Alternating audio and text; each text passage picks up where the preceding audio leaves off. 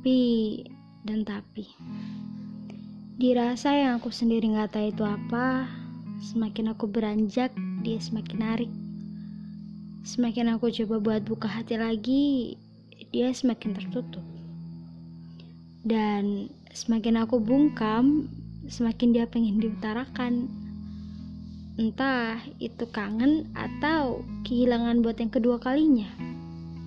Yang jelas aku butuh banget yang namanya rasa nyaman.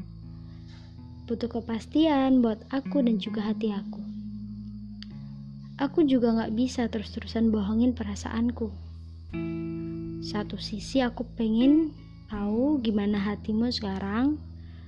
Dan satu sisi lagi aku tahu aku gak pantas lagi nanyain hal seperti ini.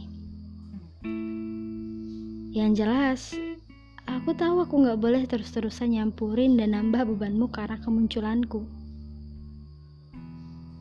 Jadi niatku, aku pengen banget kamu bantu aku kasih jawaban buat hati aku. Biar aku gak nerka-nerka seharusnya apa yang gak aku terka. Kasih aku jawaban, aku sanggahan, atau apa yang sedang kamu rasakan. Dan setelah itu, aku janji. Jika kamu meminta aku pergi, aku takkan kembali. Tapi, jika kamu meminta aku untuk tetap berada di sisi, aku berjanji aku tak pernah mengingkari. Karena hati ini butuh cinta dari sang pemilik.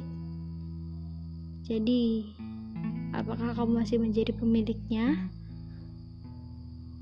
Atau mengikhlaskanku mencari sang pemilik baru?